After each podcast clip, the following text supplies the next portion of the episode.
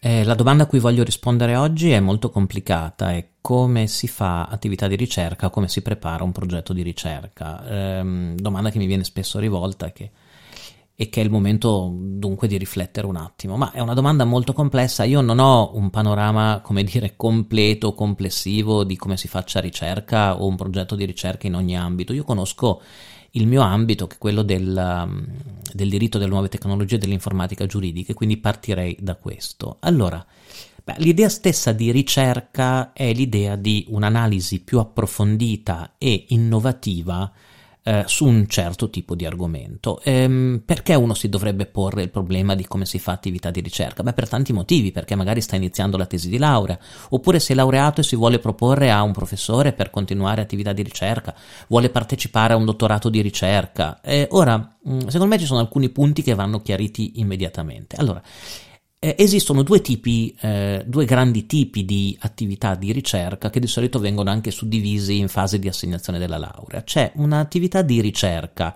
di scrittura di articoli o di progetti che è puramente compilativa compilativa eh, o ricognizione dello stato dell'arte, che non è una diminuzione, diciamo, della, dell'importanza. Ci sono de- dei testi fondamentali che cercano di portare ordine su una situazione attuale, ma senza proporre nulla di nuovo. Però lo stesso lavoro di organizzazione, di verifica delle fonti, di confronto diventa fondamentale. Che cosa si intende per un progetto di ricerca meramente compilativo o eh, di rassegna? Significa mettersi con tanta pazienza e raccogliere ogni singolo punto di vista da noi ritenuto importante su un determinato argomento. Prendiamo ad esempio un argomento, facciamo un'ipotesi quale il bullismo no? o lo stalking. Uno dice, vabbè, voglio iniziare un progetto di ricerca sullo stalking che non porti a qualcosa di innovativo e quindi non è ricerca in senso di eh, delineare nuove, mm, nuove prospettive, ma che porti ordine. E cosa significa portare ordine? Significa mettersi con tanta pazienza e andare a cercare nelle riviste, nei libri, nelle pubblicazioni ogni singolo approccio, parere o considerazione di altri autori.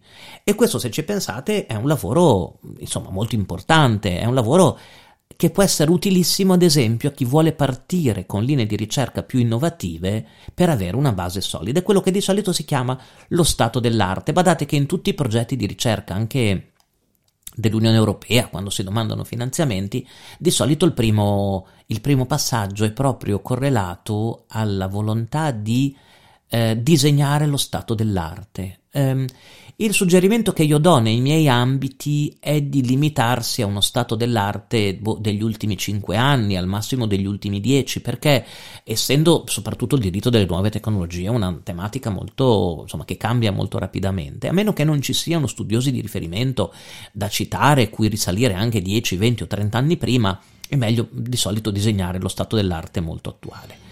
In questo caso la ricerca in che cosa consiste? Consiste in una capacità molto eh, molto accurata di recuperare delle fonti, eh, il vaglio delle fonti, il vaglio delle teorie, l'accorpamento delle varie teorie in gruppi, perché ad esempio ci possono essere nella dottrina, questa analisi dello stato dell'arte può evidenziare sia nella dottrina sia nella giurisprudenza dei confronti, no? cioè delle, dei conflitti tra, eh, tra studiosi, e poi esporre al lettore in maniera ordinata eh, lo stato dell'arte. Guardate, è un lavoro che è molto bello, secondo me, molto utile.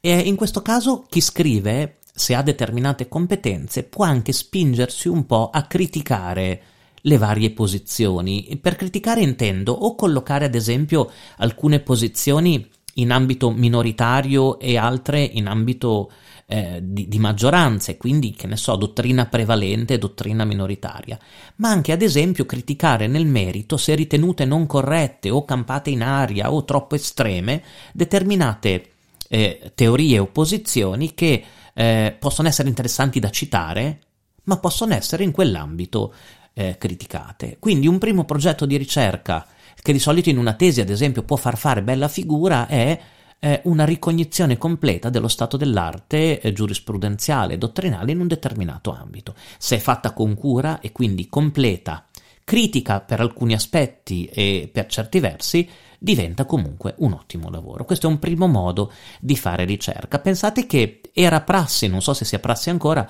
ai giovani studiosi come prima pubblicazione scientifica da dare quando insomma che il professore dava al giovane studioso appena laureato che iniziava l'attività di ricerca si dava ad esempio una recensione la recensione è eh, la lettura di un libro di un autore eh, o di un saggio e un commento che cerchi non solo di sintetizzare i contenuti di quel saggio, ma anche di recuperare tutti coloro che hanno scritto ad esempio su quei temi e confrontarli.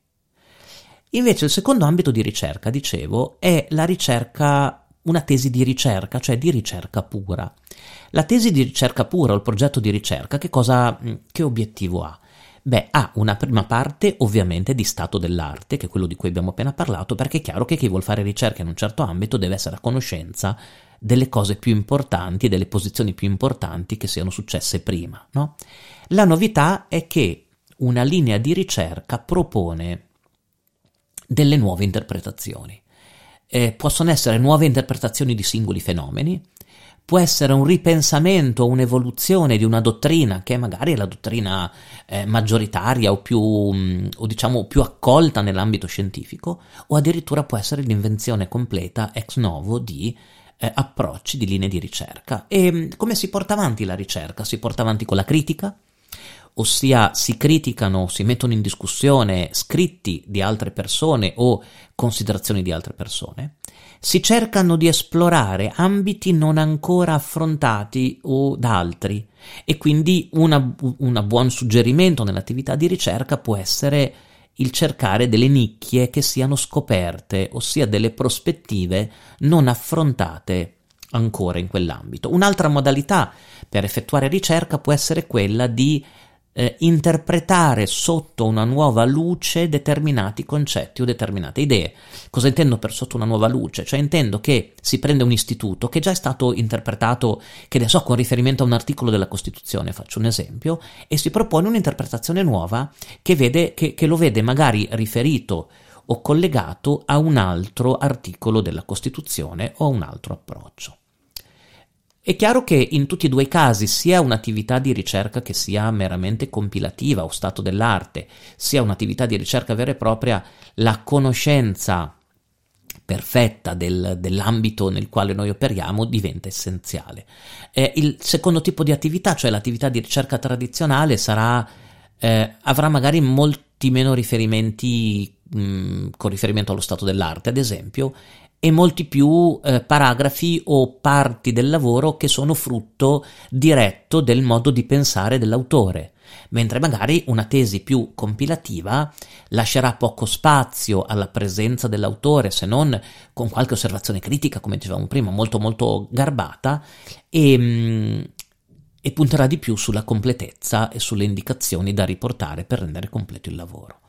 Eh, questo tipo di approccio si può applicare a qualsiasi attività di ricerca che venga fatta, sia la preparazione di un breve progetto di 4-5 pagine per concorrere per un dottorato di ricerca, sia mh, mm, la proposta da fare per parlare a un convegno con l'indicazione del piccolo eh, progetto che sarà alla base del, eh, della conferenza sia con riferimento a una tesi di dottorato di ricerca, quindi che dovrà ad esempio portarsi avanti per tre anni e così via, un assegno o altro. Questo è il modo tipico di, di affrontare le attività di ricerca. Spero di aver risposto in maniera esaustiva anche a questa domanda e ci sentiamo poi con, con altre domande.